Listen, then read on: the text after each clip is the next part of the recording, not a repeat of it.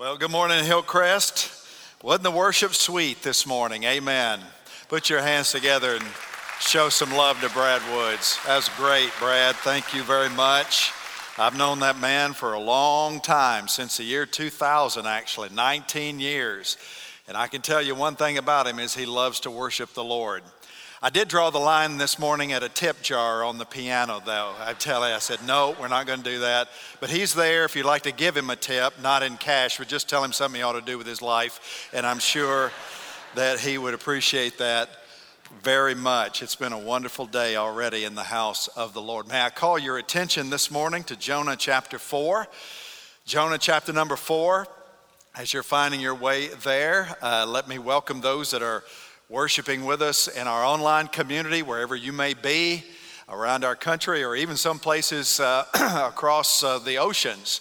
We're grateful that you're taking time uh, to tune in to Hillcrest worship this morning and delighted to welcome everybody here. Those of you that are guests, we're thankful to have you uh, this morning and we hope to see you again uh, at Hillcrest soon and very soon.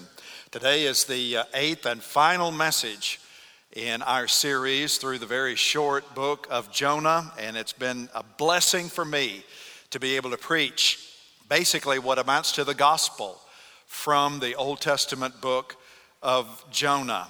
And today we want to continue a little bit of the theme that we talked about last week, if you were here, and that is the theme of really uh, the response to Jonah of the grace of God, which is one of hostility and resentment we talked about Jonah being the picture of the grumpy disciple.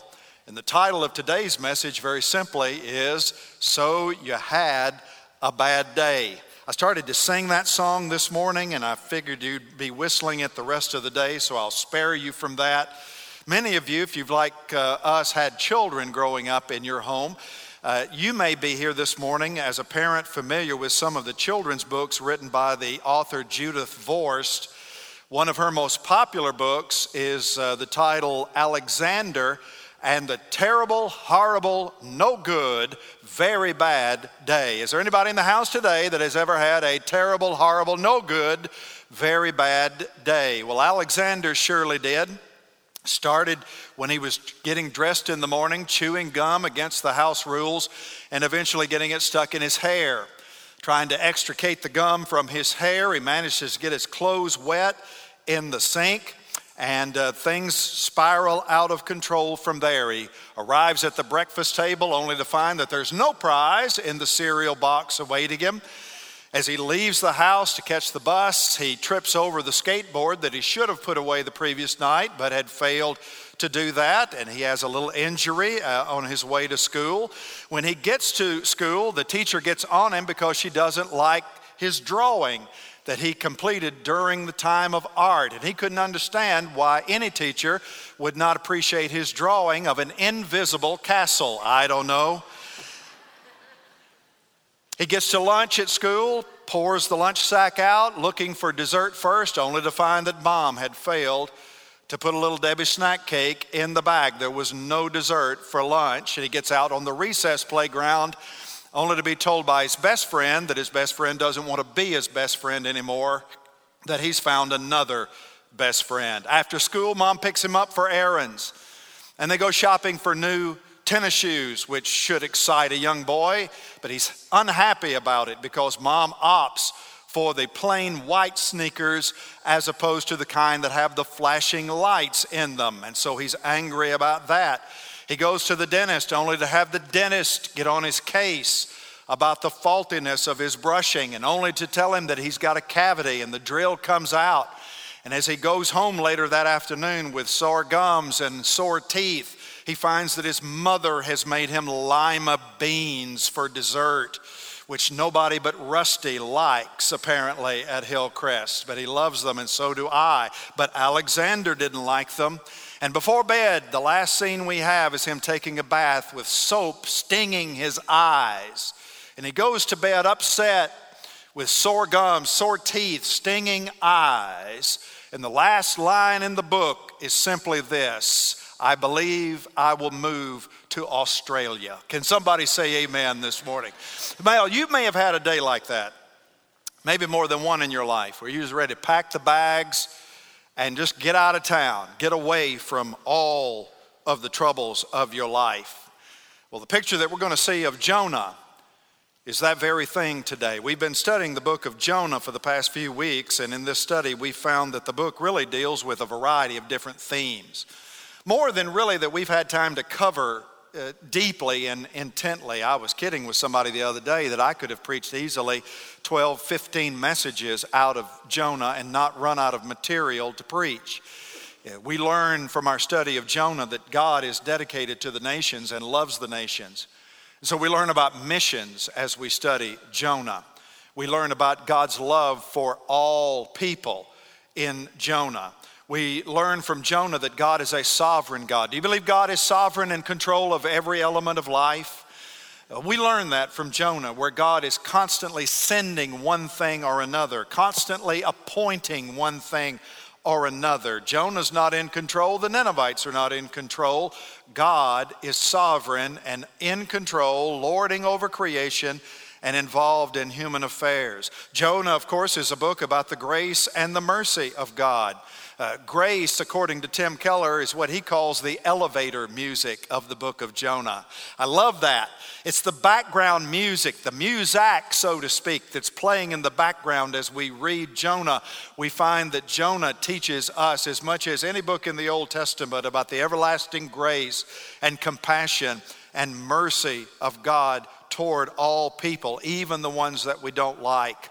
And of course, the book of Jonah, as we've seen, is a book that's about the critical importance of quick obedience, of not dilly dallying. When God speaks, we're to hear God's voice and we're to respond quickly to the call of God if we are a disciple following after Jesus Christ. But last week we learned too that one of the themes of Jonah is the very great danger of unchecked resentment particularly in a disciple's life. And the reason that that's so important is because that's kind of the Jonah that we see through most of the book. Jonah, at the core of his heart, is an angry, bitter, resentful man. And his resentment is basically attuned to God. He resents God for redirecting his life, calling him away from the comfort zone of his own home there in Israel. He resents God for loving people that he, Jonah, resented and despised because of their bloodthirstiness. He resents God for being willing to forgive the Ninevites when Jonah, of course, wanted God to judge them. When it was all said and done, I'm telling you, the very day that the Ninevites repented, turned from their sin, and turned to God was for Jonah, mark it down, a terrible, horrible, no good, very bad day. And that's in part what makes Jonah such an ironic character as we study God's Word. Let's take a look and see how the story of Jonah concludes, beginning in the fifth verse of Jonah chapter 4. Everybody with me ready to read? Would you shout amen? Here's what it says. Jonah went out of the city and sat to the east of the city and made a booth for himself there. He sat under it in the shade till he should see what would become of the city. Now, the Lord God appointed a plant and made it come up over Jonah that it might be a shade over his head to save him from his discomfort. So Jonah was exceedingly glad because of the plant. But when dawn came up the next day, God appointed a worm that attacked the plant so that it withered. When the sun rose, God appointed a scorching east wind, and the sun beat down on the head of Jonah so that he was faint. And he asked that he might die and said, It is better for me to die than to live. And God said to Jonah, Do you do well to be angry for the plant? And he said, Yes, I do well to be angry, angry enough to die. And the Lord said, You pity the plant for which you did not labor, nor did you make it grow, which came into being in a night, perished in a night. And should I not pity Nineveh, that great city in which there are more than 120,000 persons who do not know their right hand from their left, and also much cattle? Father, we pray that your Holy Spirit would be in absolute control in this place today. What I say really doesn't matter. We pray that God's word would be sufficient and God's word would do the talking this morning. Take it by your spirit and plant it deep in the life of every Hillcrester and friend of Hillcrest here this morning that we might be changed through an encounter with the very eternal. And we pray it in Jesus' name. And all God's family said, Amen. Now, again, if you were here last week, uh, we got into discussion about some of the dangers of anger and unchecked resentment. We talked about how that kind of thing, first of all, destroys our peace, right? We talked about how it robs us of our joy.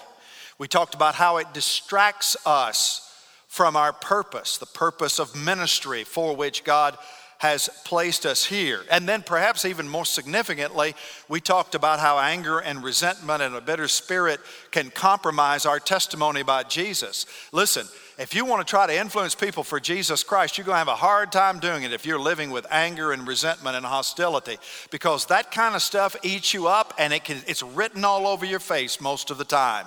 People are not looking for another thing that's going to make them down in the dumps. They're looking for something that can get them out of the dumps. Amen.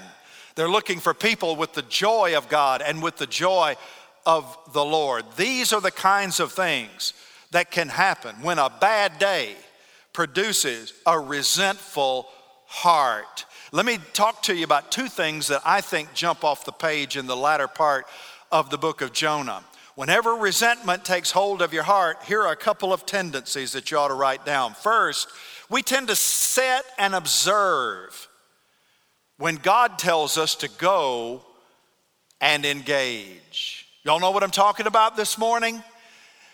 This is the proverbial I'm just gonna, I'm so angry, I'm gonna take my ball, put it in my arm, and I'm gonna walk away from the game. And it's really easy to do when your heart's all aflutter with anger and bitterness and resentment. And make no mistake, to everybody here who knows Jesus Christ as Lord and Savior, if you know Christ personally, if you're a follower of the Lord Jesus Christ, God has called you to minister the gospel of grace and to be a missionary wherever you are. The house is full this morning from east to west and from north to south with people who know Jesus and would give testimony to Jesus. And what that means is you're called by God to be a minister of the gospel. And you're called by God to be a missionary wherever you are, and that means having a heart that is exuding the joy of the Lord. Otherwise, you're going to end up setting and observing instead of going and engaging. Now, this comes in large part when you make a decision like Jonah did to resist loving others as God has loved you. You say, Well, you don't know what certain people have done to me. No, I don't know, and I can only imagine because I've had a lot of hurt directed to me in my time. But the bottom line is for you or me or anybody, it doesn't matter what anybody else has done. The Bible teaches very clearly that nothing that anybody has done to you or me has caused more offense than what you and I together did in the presence of God when we've sinned and offended God. It was your sin and mine that put the Son of God on the cross, and when you forget that, Oftentimes, you'll be ruled by the things of this life that wound your feelings. And that will unalterably affect your role as a missionary, as a minister of the gospel of Christ. And even beyond that, when you allow that to take hold, I'm just saying it will poison your relationship and your fellowship with Almighty God. Jonah's in a running battle of wills with God here. He's angry with God, mad at the world. He's spoken his mind to God in the first three verses of Jonah chapter 5, which we unpacked last week. He's told God exactly what for and then turned his back on God here in the latter part of chapter 4 and walked away from God, slamming the door in the face of God to go out, head for the hills just east of the city and pray that some bad stuff starts happening to what he thought were really bad people. Verse 5 Jonah went out of the city and sat to the east of the city and made a booth for himself there. He sat under it in the shade till he should see what would become of the city. Can you imagine? Here's Jonah, been obedient to God, but it's a very perfunctory way. He goes in and he preaches just to get God off his back. He doesn't preach for the joy of seeing those appointed unto salvation respond to the free grace of God. He responds to just fill a religious duty before God. And then he goes out with the hope that he could get a prime stadium seat just in case it didn't take, so that he himself would have the best view when fire and brimstone started to fall on the Ninevites. He's expecting to see the judgment of God. And it's what he's hoping for. Have y'all ever seen some of these uh, dramatic pieces on television where the actors are playing, and then at some point the protagonist turns and looks straight into the camera and starts talking to you, the viewer. Have you ever seen that happen? They start carrying on a conversation with you, and you can almost see this happening to Jonah, where the action begins to unfold, and we're wondering what's going to happen next. And then it's almost like he stops when he's saying, What's he doing out there? Why is he climbing on the hill, sitting in the hot sun with a view of the city? And then he turns and faces the camera and he says, What? You don't, you don't really think that what they've just done is real, do you? I'm telling you, I'm pretty convinced it's fake. You, you really don't think it's going to take, do you? you? You really believe that they're going to go, uh, not go back to living exactly as they've always done? You really believe that they're not going to be the enemy of Israel that they've always been? Just stay tuned, viewer, because I'm telling you what's going to happen is they're going to go back, and then God's going to see that I was right all along, and I'm going to be right here to watch it when it happens. I'm telling you, that's a messed up man right there. And the fact of the matter is, Jonah was so blinded by his own resentment, he couldn't see that the Ninevites really wasn't the problem, and God surely wasn't the problem. Jonah was the problem. Jonah was messed up because he was full of resentment, and because he was full of resentment, he couldn't even recognize that his life was messed up. And that's where resentment starts. You allow the perceived faults of others to rob you of the joy of the Lord, and pretty soon what happens? If you don't deal with it spiritually and materially and properly, it will start to eat up your entire life. This is the classic case of Jonah observing the speck in somebody else's eye all the while he's got this big two by four walking around out of his own eye. He's a living illustration of that teaching of Jesus from the Sermon on the Mount. And what's the result for this man who is a prophet of God? Diminished productivity in the life of the prophet. Everything comes to a halt. It's kind of like having a marriage squabble. I'm sure that all the couples in here never fight, right? I've told you about the couples coming in for pre-marriage counseling, and I, I say, okay, let's let's spend today's session talking about how to manage conflict. Oh, preacher, we never fight. And I want to say, okay, grow up and get real, you know, because you're going to. You can't live with somebody not fight. So sometimes you're married, you get into a squabble, and what happens? I mean, tempers flare and voices get loud, and then everything goes quiet. And that's because you can't stand being in the same room with each other. You go to different ends of the house. There's no communication, there's no talking. And that's kind of what happens here.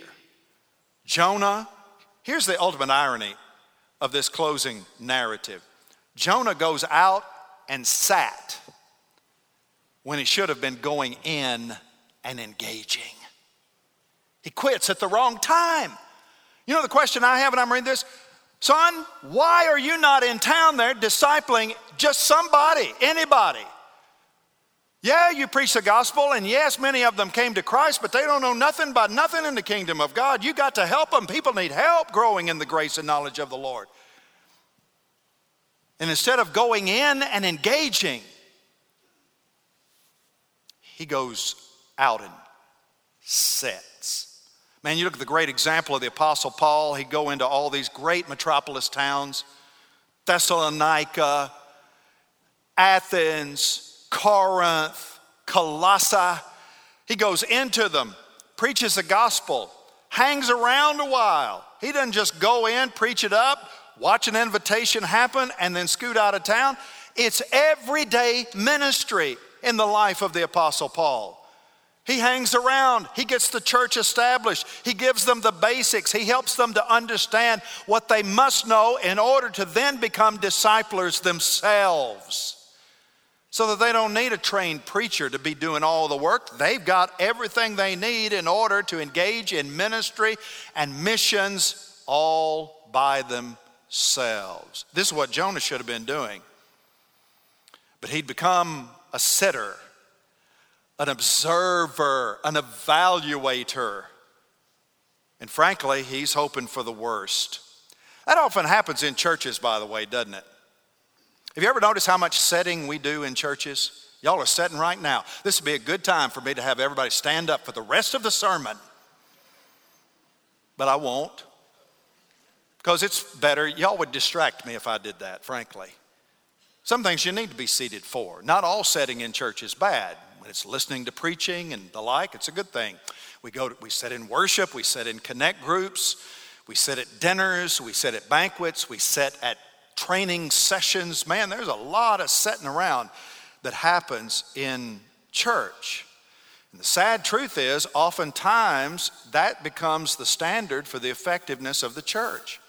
The first question everybody asks, how many y'all running? How many y'all, you know, how many are coming to Hillcrest, right? That's the first question everybody wants to know.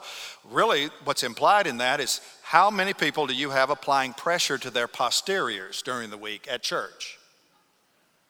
As if that's the effective success, the measurement of success of the church. I'm telling you, one of the things we're learning at Hillcrest, success is not, a, I mean, it is a part of the measure. We want people coming, obviously. But how many people are we seeing engage in the ministry of the gospel? How many people are we sending away to the mission field? I submit to you that's a better, far better evaluative instrument than how many are simply coming and setting. Because a lot of times we just use setting as an excuse for not doing anything to make a difference in the lives of other people. Tom Rainer and Ed Stetzer wrote a book several years ago called Transformational Church, where they make this statement Regrettably, it has become acceptable to sit in church week after week and do nothing but call yourself a follower of Christ. And that's where the rub comes in. Nothing wrong with coming and setting, all of us do that. But if that's all you do is come and set, then there's a sickness that's present in the life of the disciple at that point. And it inevitably raises a question. This is the 800 pound elephant in the room. Probably uh, elephants are bigger than 800 pounds, aren't they? This is the billion pound elephant in the room, right? The question that needs to be addressed. Everybody with me say amen, because I have to ask it. What are you doing in the kingdom besides coming and sitting?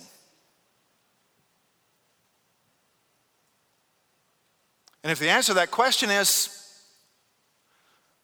well, that's pretty much it, then the next question is, why is that the case? What's the reason for that? Because sometimes it's just the fact that we don't always know what the next step is. Sometimes we're infants, we're babes in Christ. And so, all of us in our walk with the Lord, there are times in our life where we need to just drink a little milk. And sometimes we need people to actually put the bottle in our mouth and help us. I had the privilege of leading a young woman to faith in Christ just this week. And I visited with her for a good while, over an hour. We talked about a lot of things as it related to the gospel. And it occurred to me that she was ripe for the picking. And so I said, Are you ready to do this now? And she said, Yes, absolutely. And I said, Well, do you want to just talk to God and ask God to save you? And she looked at me and she said, I wouldn't even know what to say. Can you help me? And I said, Absolutely, I can help you. And so sometimes that's the case. Sometimes we just set because we really don't know what's next. But then there are other times where we set and it's for the wrong reasons. Sometimes we sit around because we're just not happy about life or not happy about stuff or not happy with God. We get resentful. And that's the case with Jonah. He's uninvolved now and ineffective in the kingdom because he can't get control of the inner hostility that's at work within him. And that's always a problem. Y'all familiar with the story of the prodigal son from Luke chapter 15, right? The most popular parable Jesus ever told. But may I ask you, are you familiar with his elder brother? The elder brother doesn't get a lot of preaching time, but it, uh, I, I think it's more fun to preach about the elder brother than it is about the prodigal son, even. Because that elder brother's messed up. He's a picture of Jonah. Does Jonah not look like the older brother in the story of the prodigal son? Man, they are mirror images of one another. You remember the story? The prodigal son wanted his inheritance early, and the father gave it to him. My kids come and want the inheritance early. I'm telling, go away, boy, you bother me. You ain't, you're probably not going to get it when I'm gone, for that matter, because I'm going to spend it all first, intentionally so. So I don't know why he gave it to him, but he did. And he went through it like a hot knife through butter, had no idea how to handle money, went nuts. Ended up in the hog pen, broke. Ends up saying, I'm better as the lowest servant in my father's house than in here with these pigs. Goes home. Father runs to meet him weeps and laughs all at the same time, embraces him with multiplicity of hugs and kisses. And the reality is, he says, let's not stop with me, man. Let's throw, let's throw the mother of all parties right here, man. Let's kill the fatted calf, put that ring on, family ring on his finger, put the best robe I've got on his back, get this guy cleaned up, help him to be looking good, because we're getting ready to celebrate in his honor. The only problem was the other elder brother heard about it and he was disappointed. Not only that there was going to be a celebration, but that there was going to be no punishment. No celebration. We ought to tie that boy to the whipping post. There needs to be some punitive action on his part. Am I hearing this correctly? You're telling me we're going to throw him a party and kill that blue ribbon calf for him? And then he begins to reason in his own spirit. This is unjust. Wait a minute. I'm the dutiful son. I'm, I never left home. In fact, I managed my father's money. I've made him wealthy. I've made sure this farm operated at a profit. I've done everything that I know to do to magnify my father's name. And I never got a party. I never got a dinner. The father showed mercy and grace to his young son, but the elder brother only wanted him to show judgment. Does that not sound like Jonah? It's Jonah. And the response of the elder brother is no different than Jonah. He's going outside the camp to sit and pout. And what's tragic is that by so doing, he missed the party. He missed the party. A lot of people in churches miss the party. We're supposed to be run running party in the kingdom of God, filled with the joy of the Lord, which is our strength. Which has to mean if we lose the joy of Jesus, we lose our spiritual strength at the same time. And that's the result of self centeredness. Life becomes all about us. So resentment's dangerous, pushes you to the sidelines, cripples your spiritual productivity. So be very careful. Because if you get a self centered attitude toward God's grace, like Jonah and the elder brother got, not only will it make you miserable, not only will it turn you ugly, it will render you useless when it comes to kingdom work. There's a second thing that we see in this text as well, and that is when we're eaten up with resentment unchecked, We obsess about what's comfortable at the expense of what's critical. We obsess about what's comfortable at the expense of what is critical. I'm just saying, my own personal experience, there, there are very few things, if anything, that will cloud your vision like unchecked anger. Because when you're full of resentment, you're going to have this tendency to see exactly what you want to see and nothing else. God, in His marvelous grace, comes to minister once again to the pouting prophet, even in the midst of this tirade. And, and Jonah never seems to recognize the gracious hand of God. Notice again verse 6. Now the Lord God appointed a plant. In some of your translations, it will say a vine. Uh, this plant, this vine, it was probably a, a small shade tree, actually, that God supernaturally made to come up in an instant. And God made it come up over Jonah that it might be a shade over his head to save him from his discomfort. So Jonah was what? Say it out loud. Exceedingly glad because of the plan. It's the first time we've seen the man happy in the whole book. And it has nothing to do with what God has done supernaturally to the people that he was called to preach to. It has everything to do with what God did so he could be more comfortable. It was the only time he was happy. Was when it was about him. And when his own efforts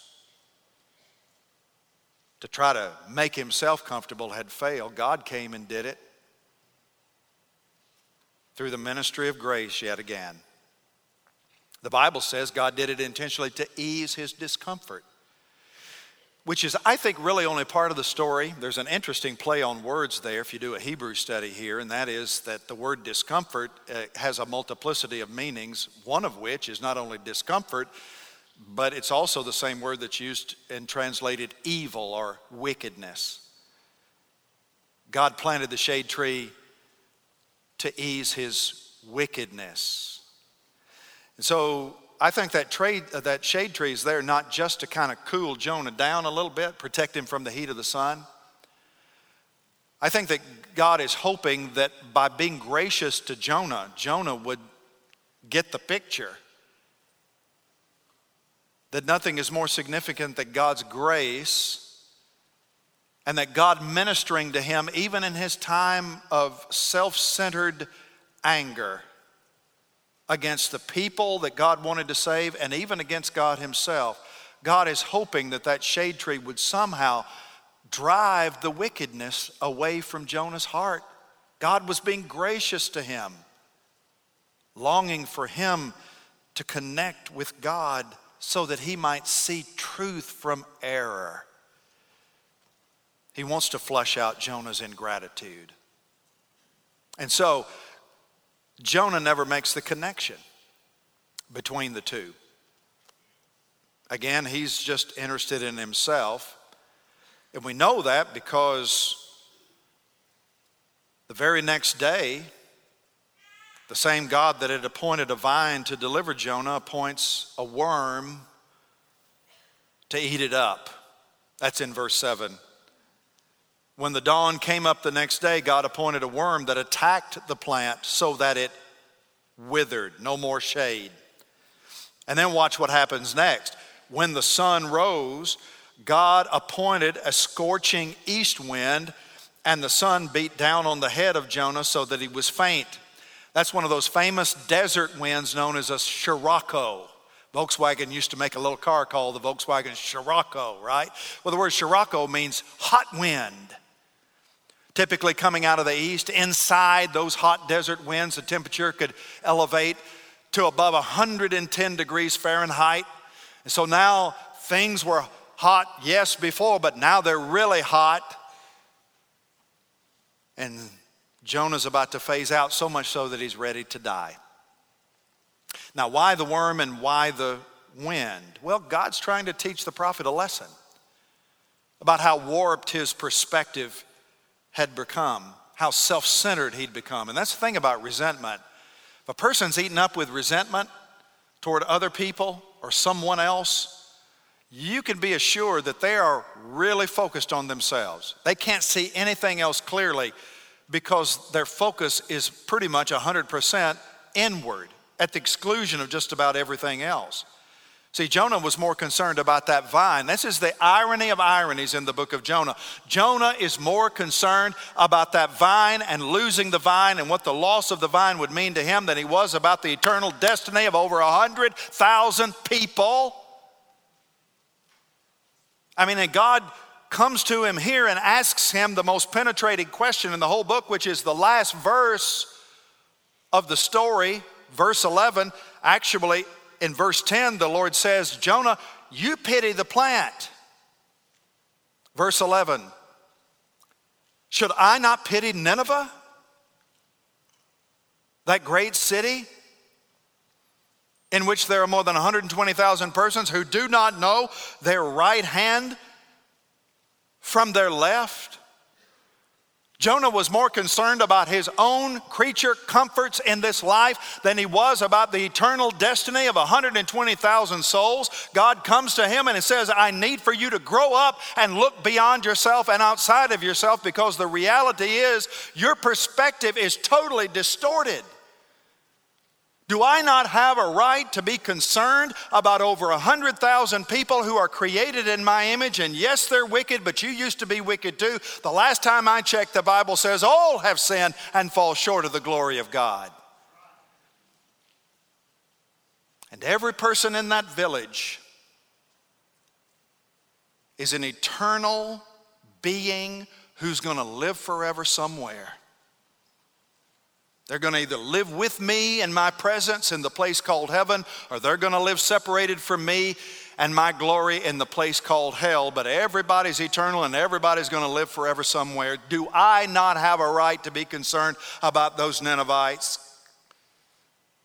And where they spend the rest of eternity. And let me tell you something if you follow after me, God says, and I'm concerned about them, you better be concerned about them too.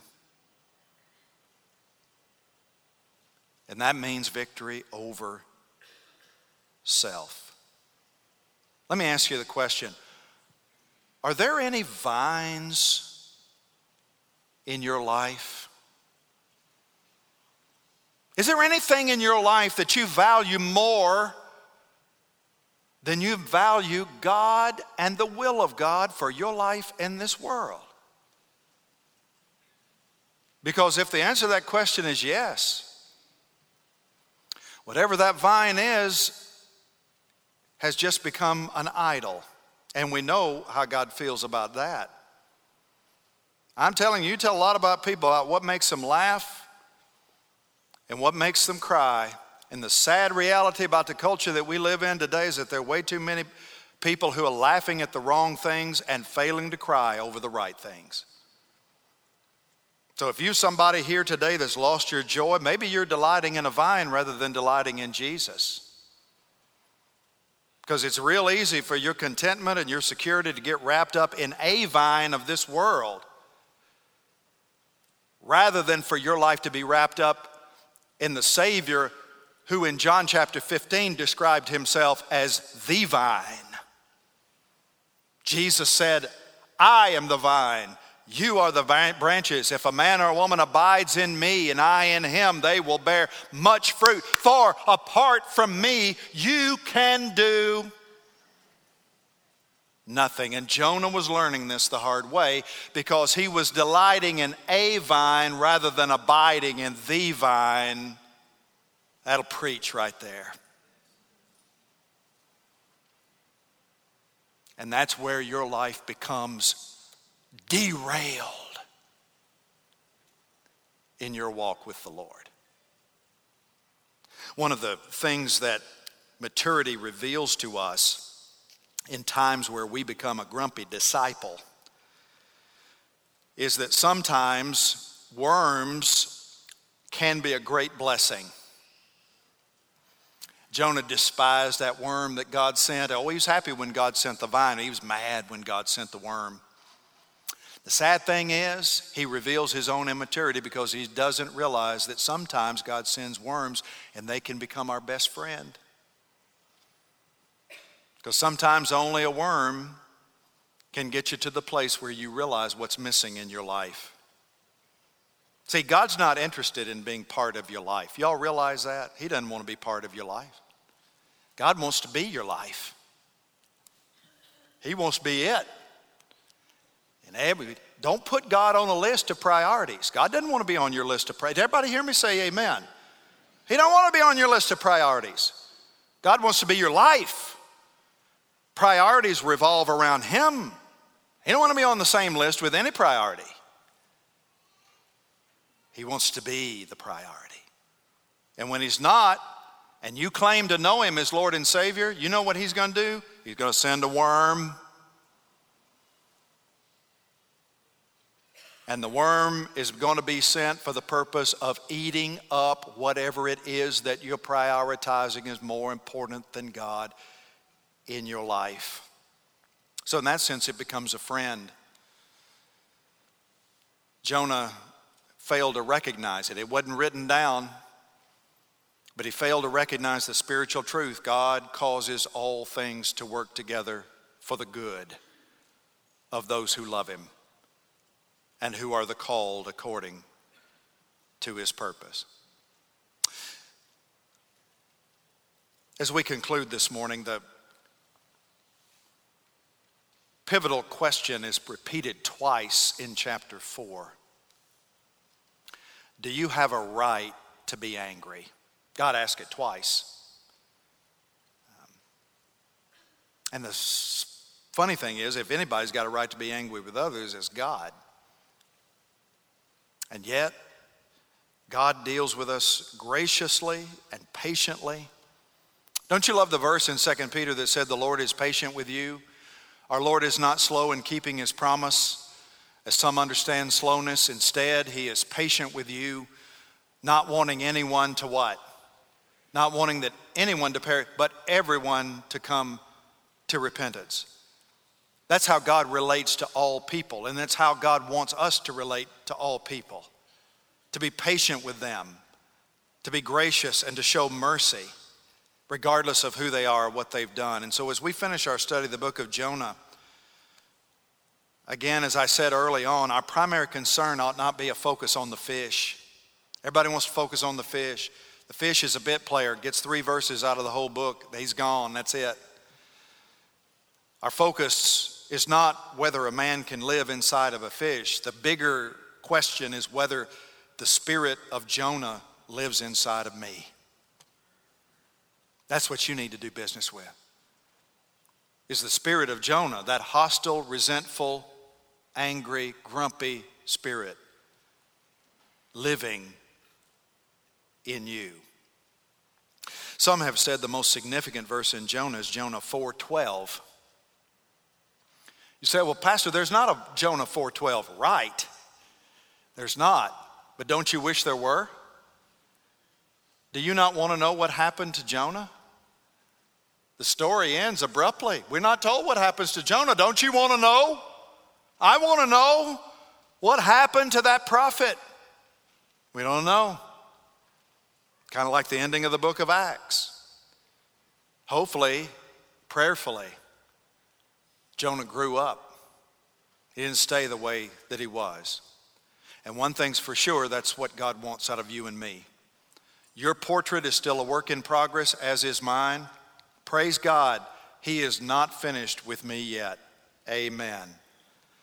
And as you continue your journey and your walk with the Lord, there'll be some good days to come, no doubt, even some great days, historic days, monumental days but there'll also be some bad days. Can I just say this morning, as you journey along with the Lord, there will be along the way some terrible, horrible, no good, very bad days. And when it comes to living with joy or living with resentment, when those days comes, the grace of God will make all the difference. You and I have to learn to see the grace of God in every dimension of life. And then the lesson of Jonah is not only don't miss the grace of God when it comes to your life, but never fail to take the grace of God and then minister it as a gift to others, even others that you don't always like. This is the word of Jonah, the word of the living Lord.